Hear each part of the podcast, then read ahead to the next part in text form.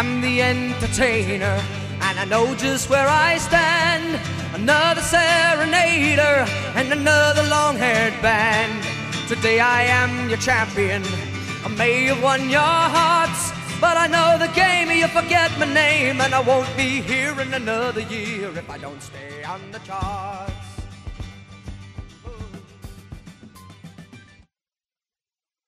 Hello, Elon Dubrovsky here, local podcaster and science enthusiast.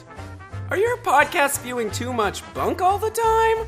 Are your podcasts constantly making things up, driving you crazy? Are your podcasts full of shit? Think there's no answer? You're so stupid! There is! The Reality Check! Finally, there is a fun, skeptical Canadian podcast. The San Francisco hospital study on... on paper origami. Come on, guys, let me just... Can you make a reel of Elon's paper shuffling? Yeah!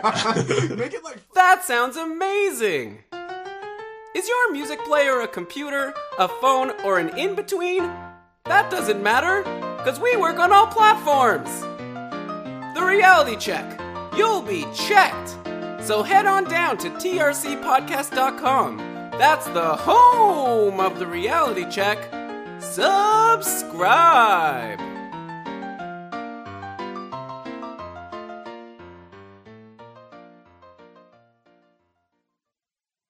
Do you ever find yourself mindlessly clicking through websites online, looking for something to do? What about during lunch? Or you're just sitting there for a few hours in the evening watching TV? Or worse yet, a boring dinner with the family? Then have I got a product for you. Head over to CosmoQuest.org and do real science while you're bored. It's a free sign-up, a short tutorial, and then you can immediately start finding craters, boulders, and other features on Mercury, the Moon, and even an asteroid. Spend just a few minutes a day or even a few hours a day contributing to science. Hey, you are bored anyway, and do you really need to devote all of your concentration during commercials or Law & Order SVU? That's CosmoQuest.org. COSMOQUEST.org. Sign up today. Did you see that UFO sighting that made the news? What did that latest study about alternative treatments really say? Is this photo making the rounds real or a hoax? Doubtful News is a unique website featuring news about pseudoscience, the paranormal, anomalies, and questionable claims framed with a skeptical view. Come visit doubtfulnews.com every day for news about cryptozoology, conspiracies, shams, scams, and more. Follow us on Twitter at Doubtful News. Critical thinking is essential in assessing today's news. Doubtful News helps you decide, can you really believe this stuff?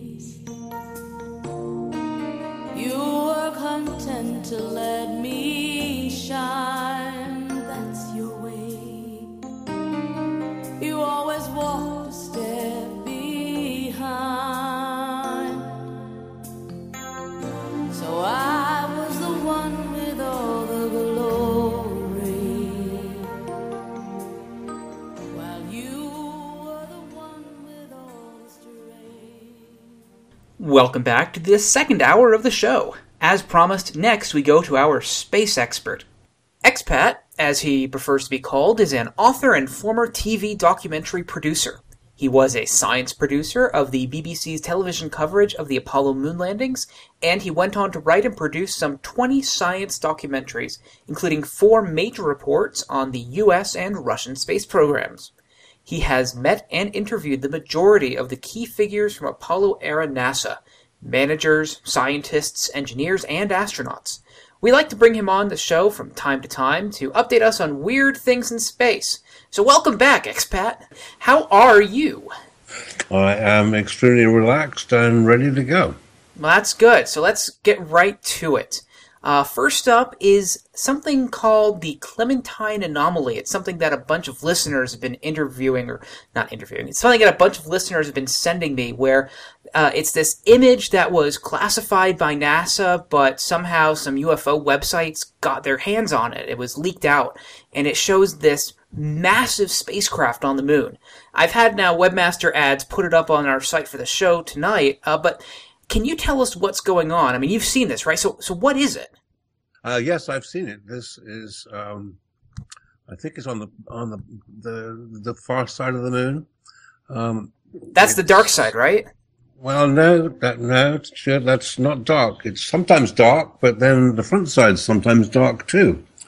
So don't be calling the back side of the moon the dark side. That's not correct.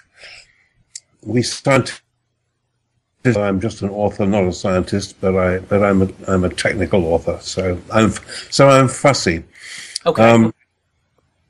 Yes, this is a small crater photographed by the Clementine mission, which was I think the U.S. Navy ran it. It wasn't a NASA mission as such.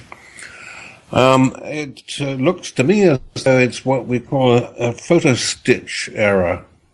Because, when you see these large photographs of a large area of the moon, this is not, generally speaking, one photograph. It's very likely to be a whole number of smaller ones stitched together. And people who have advanced digital cameras are probably aware of the photo stitch option, which enables you to, for example, do a panorama by stitching together a number of shots, and you can do a 360 if you want. But this image shows like a perfect rectangle and square shapes, and it looks like the nose cone or the nose of a spaceship. I mean, almost like what was that famous trilogy thing that was ruined in the 2000s? Oh, it was just like Star Wars. It looks like the nose of one of those Star Wars ships. I mean, how can that be a stitching thing? Well, you'd expect it to be a right angle, wouldn't you, if it was photo stitching, because the photos are, generally speaking, rectangular. Not always, but generally speaking, rectangular. It's unfortunate that when I get asked about what they call anomalies on the moon, my initial reaction is to go straight to the photo library of the Lunar Reconnaissance Orbiter. This is a NASA mission, and it's not at all classified. And the images are magnificent. They are of a resolution down to 0.8 meters. That's about a couple of feet. Mm-hmm. And it's brilliant. The coverage of the moon is well over 50% at that resolution, and much more than that at a less resolution. So that's my first reaction when people come up with ideas like this, is to go and look at the Reconnaissance Orbiter image library. And unfortunately, it didn't work out too well for me, because the sun angle is very, very high at that particular point of the moon, so it's a little difficult to see what's going on down there. But one thing I will say, Stuart, is it's not an alien base, and it's not a huge rocket nose. Well, but all these people are saying that it is. I mean, it really looks like it. I mean, isn't that just convenient that the Lunar Reconnaissance Orbiter took a picture at a high sun, or when the sun was nearly overhead, as opposed to when it would have been more favorable to actually show that, oh no, this actually is just a crater like they're saying? Well, people say these things because they wish they were true, but it's not true. But what about the coincidence of China landing on the moon? I mean, just at this time when this image is coming to light. Yes, well, that is a coincidence, and the place that the Chinese have landed on the moon is nowhere near that object. It's completely irrelevant. The Chinese did something very good by getting that rover down to the moon. Unfortunately, I've just been reading today that it looks as though their rover is in a bit of trouble. It was supposed to be shut down anyway because lunar night was about to overtake it for a couple of weeks. But just prior to the shutdown, it developed a fault. And from reading what I can glean, I think that it got overheated. You know, I'm not much of a we don't know whether it's ever going to come back after this lunar night. Well, you know, I'm not too much of a conspiracy person, but, you know, some people might be tempted to say that it's not actually a glitch, but that somehow they actually, or the military has commandeered it to start looking at other things, and they just don't want the public to know about it, so they're reporting it as a glitch. Now, I'm not saying that's what's going on, but I'm sure some people will. Now, with that out of the way, though, let's go to the another thing that you wanted to talk about. Actually, I wanted to talk about because a bunch of listeners were also emailing me and sending me image of what looks like satellite dishes peppering the lunar surface. They say that you know, it looks like satellite dishes. I mean, Jose Escamilla even has a movie out about them. So what's going on with this kind of stuff? I mean, do you think that an intelligent species was on the moon and was beaming stuff around with these dishes? I know what you're referring to, and the thing that I read was in Mike Bara's book. The book was called Ancient Aliens on the Moon. Oh, that sounds like a hot topic. Yes, and he specifically picked out two particular craters on the moon, Asada, A-S-A-D-A, and Proclus. Actually, he got it slightly wrong. The crater is not Proclus itself, but the satellite crater Proclus A. Well, yeah, you just said satellite. A satellite crater. That what satellite crater means that it's a subcrater. If a huge meteorite slams into the moon, it creates the big crater, obviously, but then it splashes out matter that falls all over the place, and it creates smaller craters all around, and they're known as satellite craters. Exactly. Okay. Anyway, yes, these craters are kind of dish-shaped. Mike Bara chooses to use a photograph that's 40 years old. It was taken by the Apollo 16 crew, and its resolution is extremely poor. There was a very, very wide-angle shot showing fully a third of the moon. And now here's where my technique of going to look at the Lunar Reconnaissance Orbiter photo library did pay off, because there are very good images of Asada and Proclus A at the fine resolution of the narrow-angle camera. And you can perfectly well see that they are not satellite dishes. They are just dish-like craters. Nothing special about that.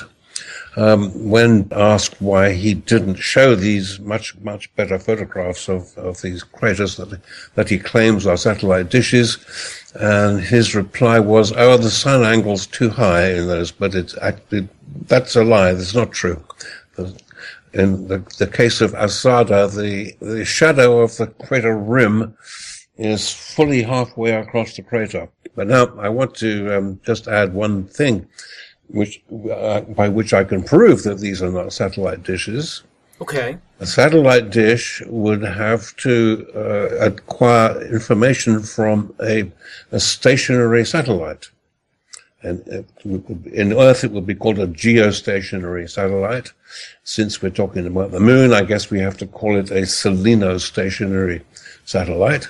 Well, why can't it get stuff from a craft that's just orbiting, and you know it has the moon has a network of satellite dishes, and the spacecraft just goes over that network? Well, the meaning of a selenostationary satellite would be one that orbits the moon's equator and has a period that's exactly the same as the rotation period of the moon itself. So therefore, would appear to stay stationary in the lunar sky. Now, I'm not going to go into mathematics. I don't want to scare your audience, Stuart, but you can calculate how far away from the moon a satellite would have to be for that condition to be satisfied, namely for it to appear to hang above one specific spot. And doesn't matter what the figure is, it's actually something like 80,000 or 90,000 kilometers. The point is that it would take it beyond what is called the L1 libration point. And that point is the point where the gravitational attraction of the Earth and the Moon are equal. So therefore, if the satellite is the other side of the libration side, instead of falling towards the Moon, it would fall towards Earth. So therefore, that proves that a stationary orbit is an impossibility. In fact, it has been shown by somebody much better at math than I that that would be true for any tidally locked body. And what's a tidally locked body? A tidally locked body is a body like the Moon that always turns the same face towards its parent body. We only ever see one half of the Moon because it's tidally locked to Earth.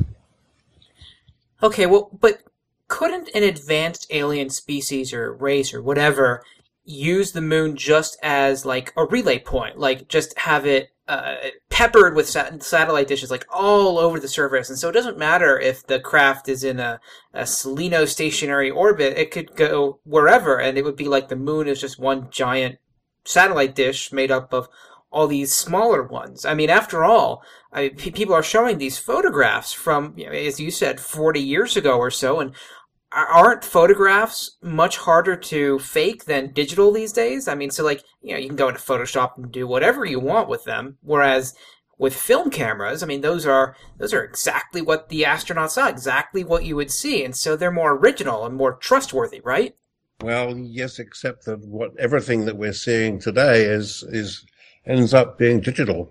I do not have my own personal library of glossy 10 by 8 photo prints. There's everything, although the photographs that were taken by the Apollo astronauts were mostly reversal rather than negative film, but never mind. The point is that I'm seeing all of these images on a computer screen now.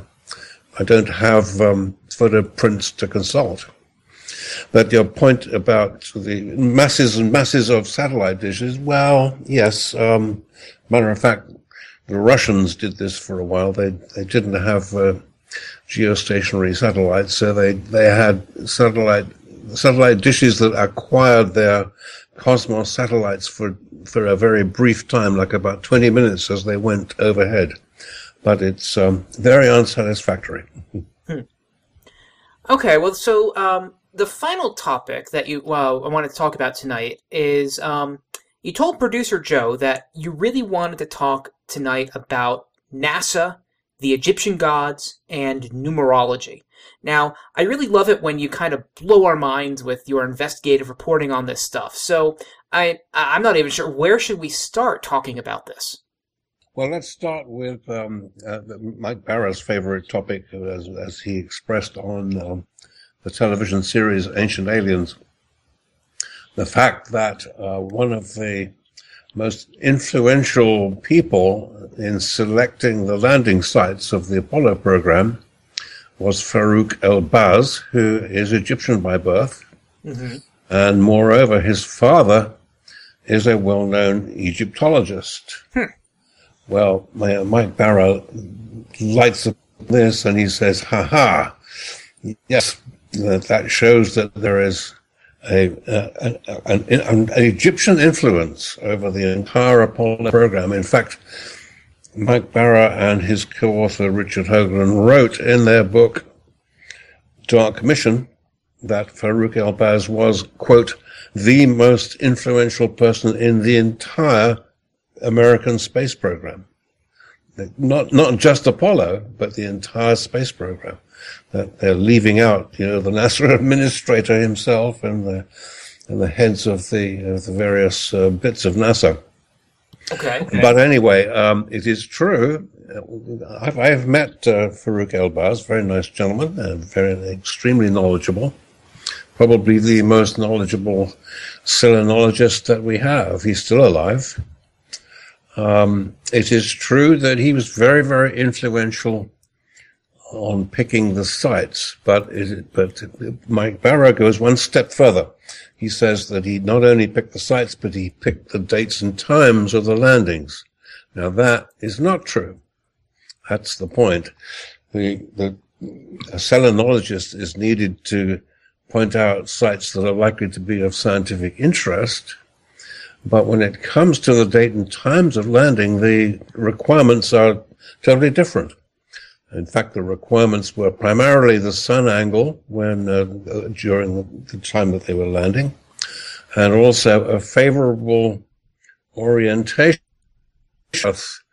in terms of the three big 90-foot satellite dishes that were spaced around the Earth at Canberra, Australia, Madrid, Spain, and Goldstone, California.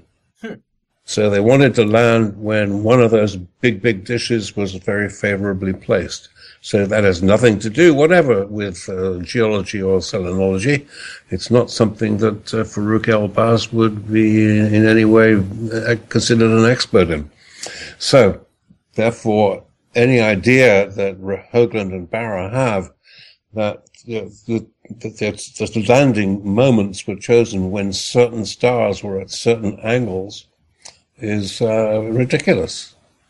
In fact, what they say is that NASA is obsessed with only doing important launch and landing events when any of five stars are at any of five specific elevations. And what would be the significance of those? Well, I think what they think is that there are elements within NASA who want to pay homage to the Egyptian gods, and this is how they do it.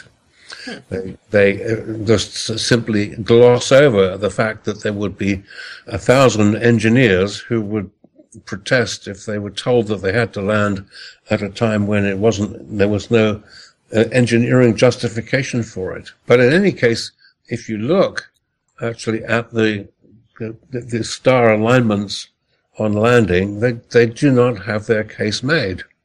There were 6 landing sites, and only 2 of them conformed to Hoagland and Bara's idea about the 5 stars and the 5 elevations. And one of those is Apollo 16, which landed 10 hours later than expected, because there was a computer glitch in the command module. So that any idea that could have been contrived when whatever it was, I think Sirius was at 33 degrees or something like that. But any idea that could be contrived is completely ridiculous, because it didn't land when they thought it was going to land. So it seems like the idea was that the engineers, or at least this guy, wanted to pay homage to the Egyptian gods by landing or launching at times when constellations corresponding to these Egyptian gods were up relative to some place like Florida or wherever they were landing on the moon. What about the numerology part? I mean, how does you mentioned 33 degrees. I mean, what other kind of numerology is involved with this? Well, the other number other than 33 is the famous 19.5, and they are related because the sine of the angle 19.5 degrees is 33, and 33 is also of Masonic significance. So here we're getting deep into the numerology of secret societies, a subject that Richard Hoagland really loves. Now, the significance of 19.5 is that if you take a sphere and you inscribe a tetrahedron in it with one of the vertices of the tetrahedron at the North Pole, the other 3 vertices of the tetrahedron will appear at 19.5 degrees south. And, of course, likewise, if you point the top vertex at the South Pole, it'll be 19.5 north. Mm-hmm. Now, why that should be considered so significant, I have no idea. It's just, as far as I'm concerned, This is just of passing interest and no more. But Hoagland makes a huge song and dance about it. Both Richard Hoagland and Mike Bara have written in their books that 19.5 degree latitude is very significant because there are features all over the solar system which are at that latitude. And they quote Olympus Mons on Mars, the red spot of Jupiter, the black spot of Neptune, and Mauna Loa on Earth. Well, Mauna Loa is the only one of those which actually is at 19.5. The rest are simply not. As for Jupiter's black spot, it's disappeared. Aren't these areas, you know, you could be a little rough with the numbers, right? I mean, you know, 19.5, 18.5, 20.5. It still has to do with this manifestation of energy, right? Yes, that's right. But, you know, if you want to make a theory like this, you had better be accurate, it seems to me. I think that about covers it, and I think I hear the music about to start up, so I'm going to say thanks, and I hope that you come on again soon. It's been a pleasure, Stuart. All right, thanks. Boy, that was a fascinating interview. All right, make sure you stay tuned to this channel because next half hour, those magical open lines. There's many things I wish I didn't do, but I continue learning. I never meant to do those things to you, and so I have to say before I go.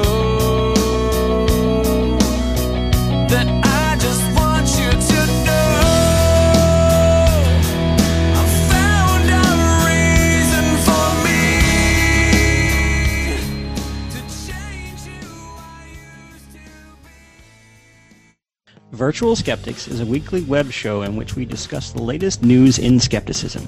Whether it's a new case of spontaneous human combustion, a conspiracy theory, the latest update on the upcoming robot apocalypse, tech news for skeptics, or the latest wacky religious claim, we cover it all.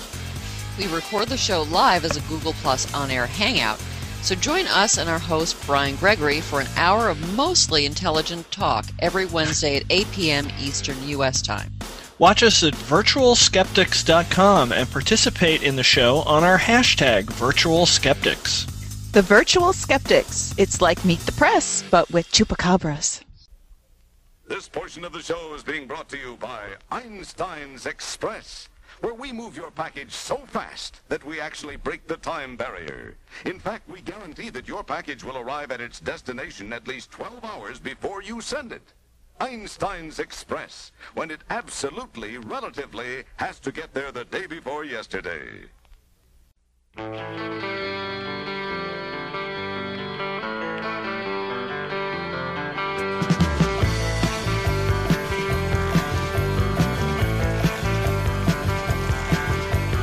All of times have come here but now.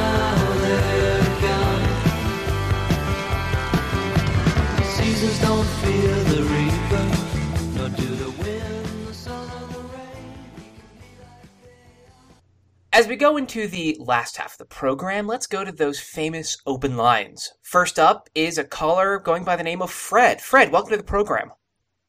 Hey, Stu. I'm a huge fan, a long-time listener, first-time caller. Great, Fred. Where are you calling from? Well, I hope you don't mind if I don't give you my location. I've also given you like a fake name. I think you'll understand when I tell you my story, because the thing is, I've discovered that these aliens and those men in black can track you down from the simplest of things, you know? Mm-hmm.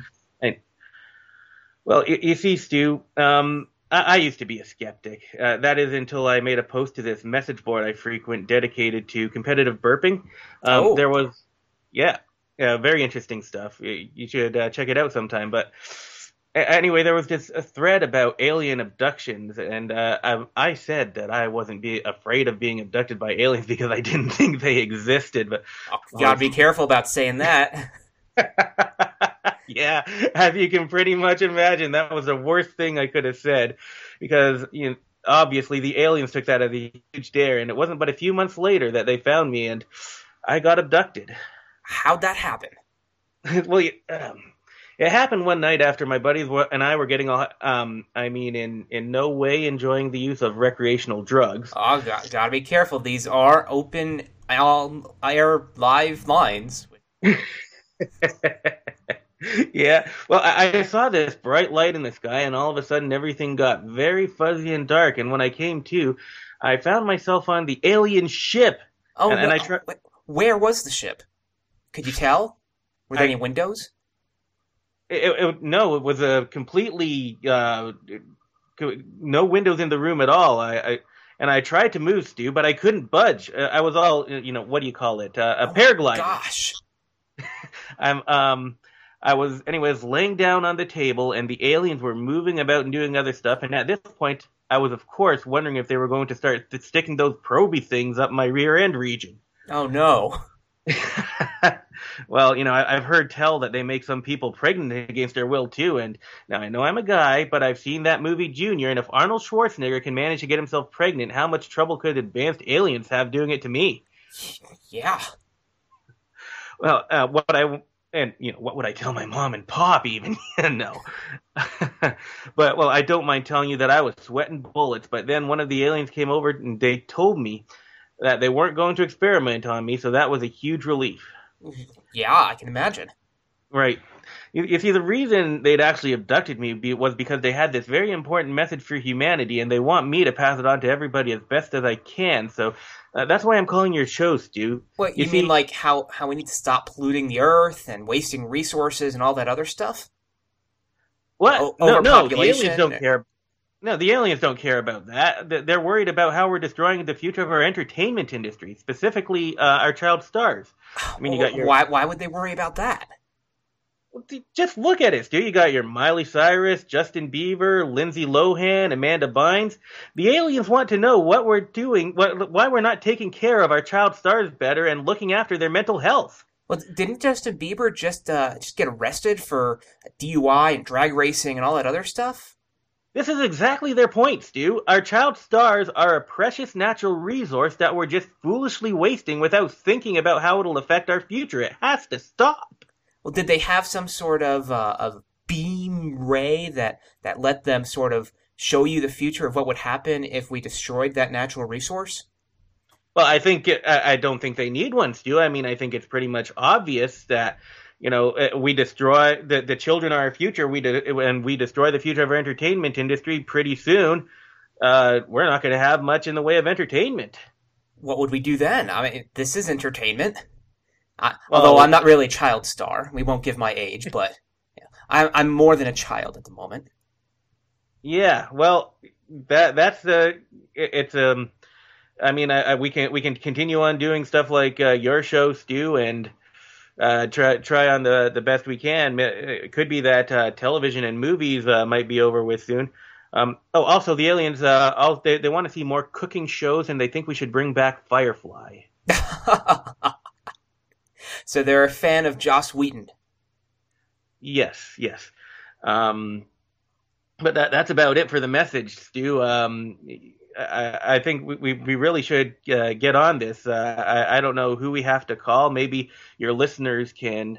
No, we've had write-in campaigns, and we can put the child stars on our Friday prayer list, which is where every Friday people just take a few moments out of their day and just pray for people on our prayer list, and we can put all the child stars on there, and maybe we'll actually we'll help them, and we'll watch the news and see what happens with Justin Bieber and Miley Cyrus. Hey, I just want to say thanks, Fred, or whatever your real name is, for calling in, and thanks.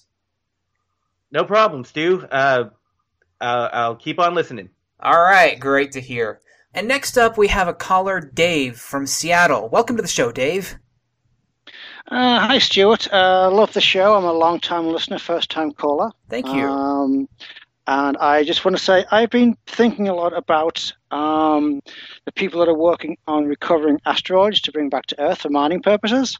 Yeah, they're going to do a lot of big business with that. Well, let's say they find an asteroid with 10,000 tons of, let's say, chromium. Well, then they're going to bankrupt and totally collapse the market in whatever metal they actually manage to find. Mm-hmm. So I really don't think they want to do that. So I've been thinking that maybe this is all a cover story. What they actually want to do is bring one or two asteroids back to near-Earth orbit to park over major cities to then use as blackmail. They will say, well, why don't you say to the various national governments, well, the time for the new world government has come and we're in charge, and if you don't hand over all powers to us, then we'll drop a large asteroid on a major city. Boy, that wouldn't be very good. No, but when you consider the people like the Bilderberg Group and all the various secret organizations that are plotting and trying to, manipulate. Dave, can you hear me? Are you there? It makes more sense than just mining nickel or whatever. It's an awful long way to go. Okay, actually, you cut out there briefly. Oh, I'm sorry. Yeah, I'm just saying that it seems like an awful long way to go just to mine metal, when you could certainly gain more power and more money and more control by just threatening to leave a crater the size of Belgium over what used to be a major city. That is very true and something that we all need to think about. Well, thanks for calling, Dave. Yep, thank you very much indeed, and keep up the good work and keep telling the truth. Thanks. Bye. Next up from the international line is Warwick. He's calling from Sydney, so welcome to the show. Good morning. That's pronounced Warwick. It kind of rhymes with Derek. Okay. Warwick. Thanks. All right. So, what do you have for us tonight? I want to draw your attention to a deep conspiracy theory. Conspiracy. That a lot of people know about the faking of the moon landings, mm-hmm. but that's just the tip of the iceberg. The rabbit hole goes way, way deeper down than that. The people in the know want us to focus on the fake moon landings because that just draws attention away from the much bigger lie that all space travel has been faked. All space travel, even unmanned satellites, are impossible, at least without the assistance of alien UFO technology. Well, then how do you explain all the satellite images and all of the NASA missions and photos from Phobos and all this other stuff?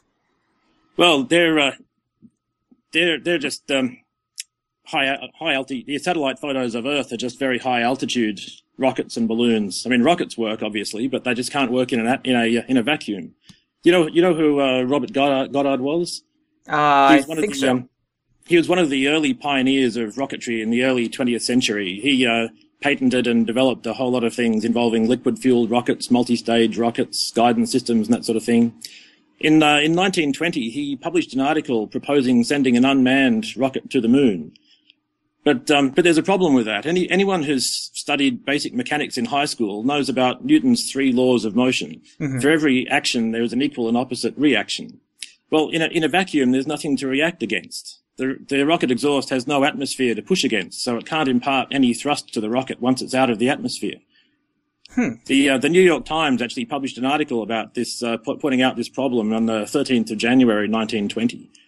Pointing out that after the rocket leaves the atmosphere and really starts its longer journey, and I'm quoting the article here, its flight would be neither accelerated nor maintained by the explosion of the charges as it might then have left. To claim that it would be is to deny a fundamental law of dynamics. Now, later on, on the 17th of July 1969, at the height of the moon landing hoax, the New York Times published a retraction, but that was clearly part of the disinformation campaign of that whole era. Well, so how did NASA and other people explain how rockets work? Well, they work fine in the atmosphere, but once there's no air to push against anymore, there's nothing to push against. Well, surely someone has claimed this before. I mean, what's been the official response? Well, when the New York Times pointed this out in January 1920, Goddard basically went into hiding and started working in secret. In fact, he moved to Roswell, New Mexico in 1930. I don't think it's a coincidence that Roswell later became the hub of extraterrestrial activity Exactly. Goddard actually stayed there working until his death in 1945, specifically the 10th of August, 1945. That's the day after the first atomic bomb was dropped on Japan. Now that can't be a coincidence either. I think he was working in New Mexico, not far from Los Alamos, where the atomic bomb research was being done, and it's possible that they didn't want him to reveal that the atomic bomb was developed with the help of alien technology as well. Well, do you think it could be anti-gravity technology that we use to get to space? Look, that's completely possible. Yes, if he was working in Roswell, New Mexico, for more than a decade, it's entirely possible that all of the space travel that we've seen is in fact a result of extraterrestrial technology, because we know it can't possibly be the result of rockets.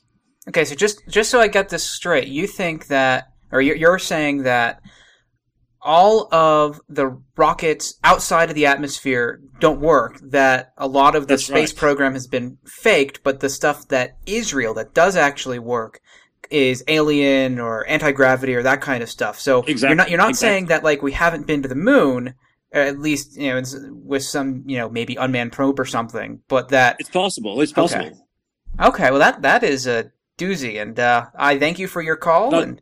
I've actually got it goes a little further, actually. Okay. Because, there's a physicist and science fiction writer called Charles Sheffield. Mm-hmm. I don't know if you've heard of him, but he's an English physicist. He actually he was a consultant for NASA for a while in the 90s, and he was chief scientist of a company called Earth Satellite Corporation that processes remote sensing satellite data. Mm-hmm.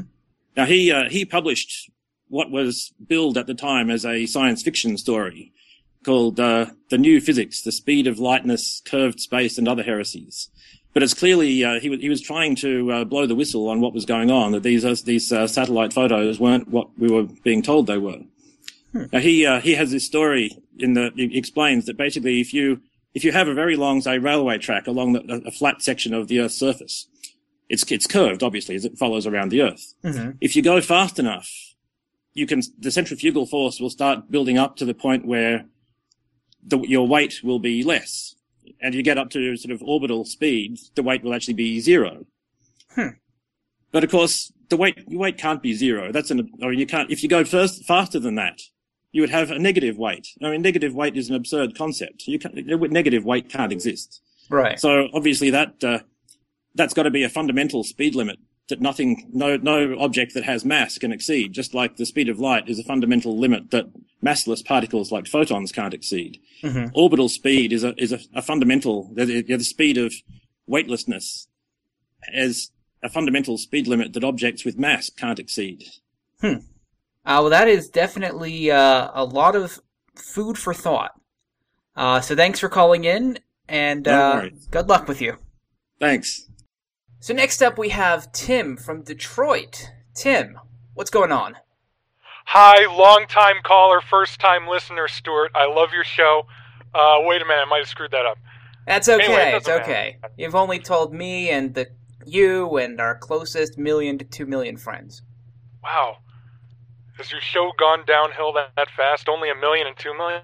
That's terrible. Anyway, I know, I'm just having fun. All right, so... what are you calling for tonight?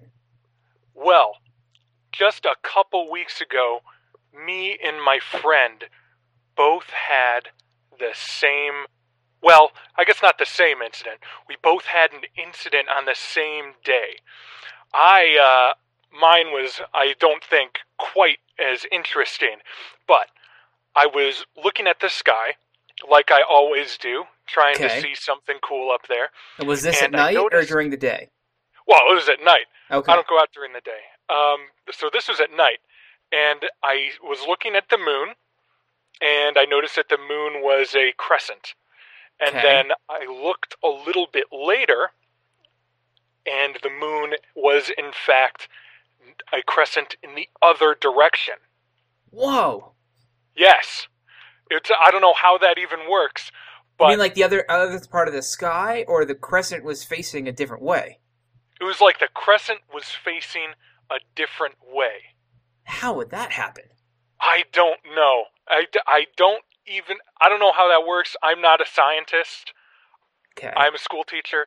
So, but that happened, and that was wild. So my friend, the next day, he gave me a phone call, and he told me about this wild story. Okay. Which he swears is true, and actually his sister was there, and she swears it's true as well. Mm-hmm. So he was just house-sitting for his mom, and he and his sister were eating breakfast, and they were eating their cereal or whatever, and they noticed this really bright light outside, and they went to the door wall to look at the light, and they kind of were blinded. It was just like a light. But slowly, they could see these figures through the light. There were a bunch of short ones, and then one really, really tall one. Well, this sounds a lot like the last scene in Close Encounters of the Third Kind. That's what I said, but he said, no, it wasn't like that at all. It was they were legitimately short.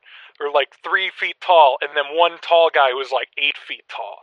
And I've been looking into this a little bit, and that's a lot like what people talk about when they get like abducted by greys and stuff. You know, there's the short guys, and then there's the really tall guy. So I said, maybe it was gray aliens. And he's like, I don't know, man. So anyway, he told me about that, and then he just it was just a flash of light, and then the next thing he knew, his mom was walking in the door. And his mom was going to be gone for 2 days. And he thought, oh, she's forgotten something, and she's back early or something. But no, legitimately, 2 days had passed, and he was still sitting there with a soggy bowl of cereal. And his sister was, too. Well, that sounds like a classic missing time story. Yeah, I agree.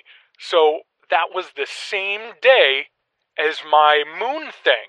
So maybe the aliens who took him were like, you know, they might have, I don't know what it takes to, you know, abduct somebody or to give somebody a missing time problem, but because I don't live very far away, maybe it kind of screwed with the space-time continuum or something and played around with my sky. And you're not pulling my leg on this, are you? People like to do that. I wish I were.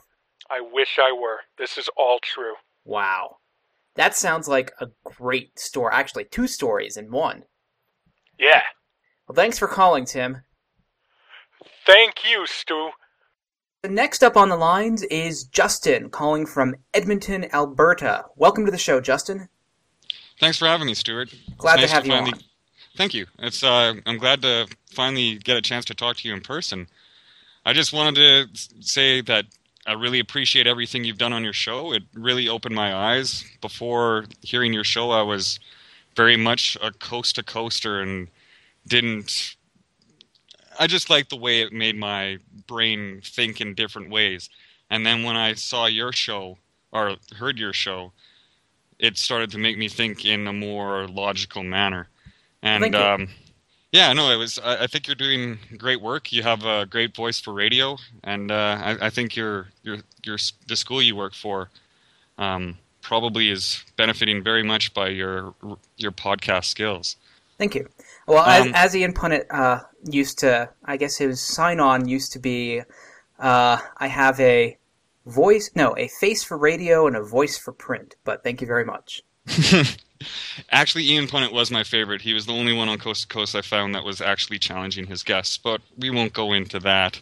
No, I just wanted to say that I discovered your show. Actually, in one of your episodes, you had mentioned that a lot of people were discovering your show through downloads of Coast to Coast, and I started hearing your episodes and how they were kind of related to whoever was tying your episodes into the show, and it made me start to really think, and it actually made my friends a lot more happy, because now I'm actually looking at things and trying to look at it logically as opposed to just kind of believing half-cocked of what's going on. That's what I try to do, is I try to instill a little bit of critical thinking. You know, you don't have to take my word for it. In fact, I encourage people not to take my word for it, but rather to start searching the evidence for themselves and actually critically examining that evidence for the for whatever phenomenon someone is trying to convince you of. Yeah, And one last thing I just wanted to say is that I am really looking forward to a coast-to-coast with you and Mike Bara going at it. Or we'll see if that happens. Well, I will keep everyone posted if that actually does happen. I have been emailing George Norrie since I got back, and we'll see what happens. Yeah, hopefully he gives you a chance to at least explain yourself. Maybe not have you and Mike Bara, have an open debate, although that would be wonderful. But to at least, have someone who's not as the other guest would have been for the show, someone who's actually there for pure science as opposed to conjecture. And conjecture's fun, but sometimes it's nice to have someone who goes on and really knows what they're talking about. It is. Hopefully it'll happen. Don't worry, I will let everybody know. Right on. Well, thanks for taking my call, and all the Canadians love the slanderous words you say of us. Well, it is the frozen north. I do try to provide you a little bit of warmth and entertainment up there. Right on. Thanks, Stuart. Thank you. Bye-bye. All right, bye. With that final call, we sort of broke through the setup for this episode. For those who are listening to this for the first time, this entire two-parter was meant to be a bit of an homage and a bit of a parody of late-night paranormal radio programming in the United States. Something completely different for episode 100, and hopefully something that was fun to listen to. It was fun, though a pain in the butt to make. I do want to give a big thank you to all of the folks at The Reality Check, Adam, Elan, Darren, and Pat for sending me a promo to use, and also Sharon Hill of Doubtful News and Tim Farley of The Virtual Skeptics for their very last-minute scrambling to also send me promos when other people who promised me some audio didn't end up doing it. Thanks also to Carl, Mike, Expat, Parrot, Dave, Warwick, Tim, and Justin for lending their voice talents to the episode, and an even bigger thank you to all of you, the listeners, for joining me on the journey to episode 100. Now, there's going to be one final piece of outro music, and if you stay listening afterwards, there's a very short outtake. Midnight in the desert, shooting stars across the sky. This magical journey will take us on a ride, filled with the longing, searching for the truth. Will we make it till tomorrow? Will the sun shine on you? Midnight in the desert, and we're listening. Ooh, we're listening to you.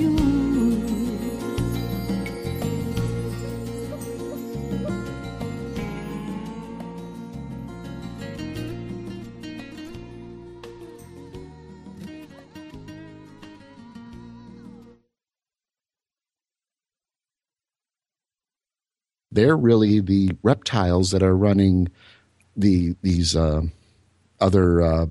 conspiracies. I think that there's no such thing as coincidence. Hey, Carl, in the about 75 seconds we have left, what do you think of this conspiracy? Well, I mean, think it has Lenny legs? Sorry. Edit that laugh. Okay. I'll start over with that. wait, I'd leave that in.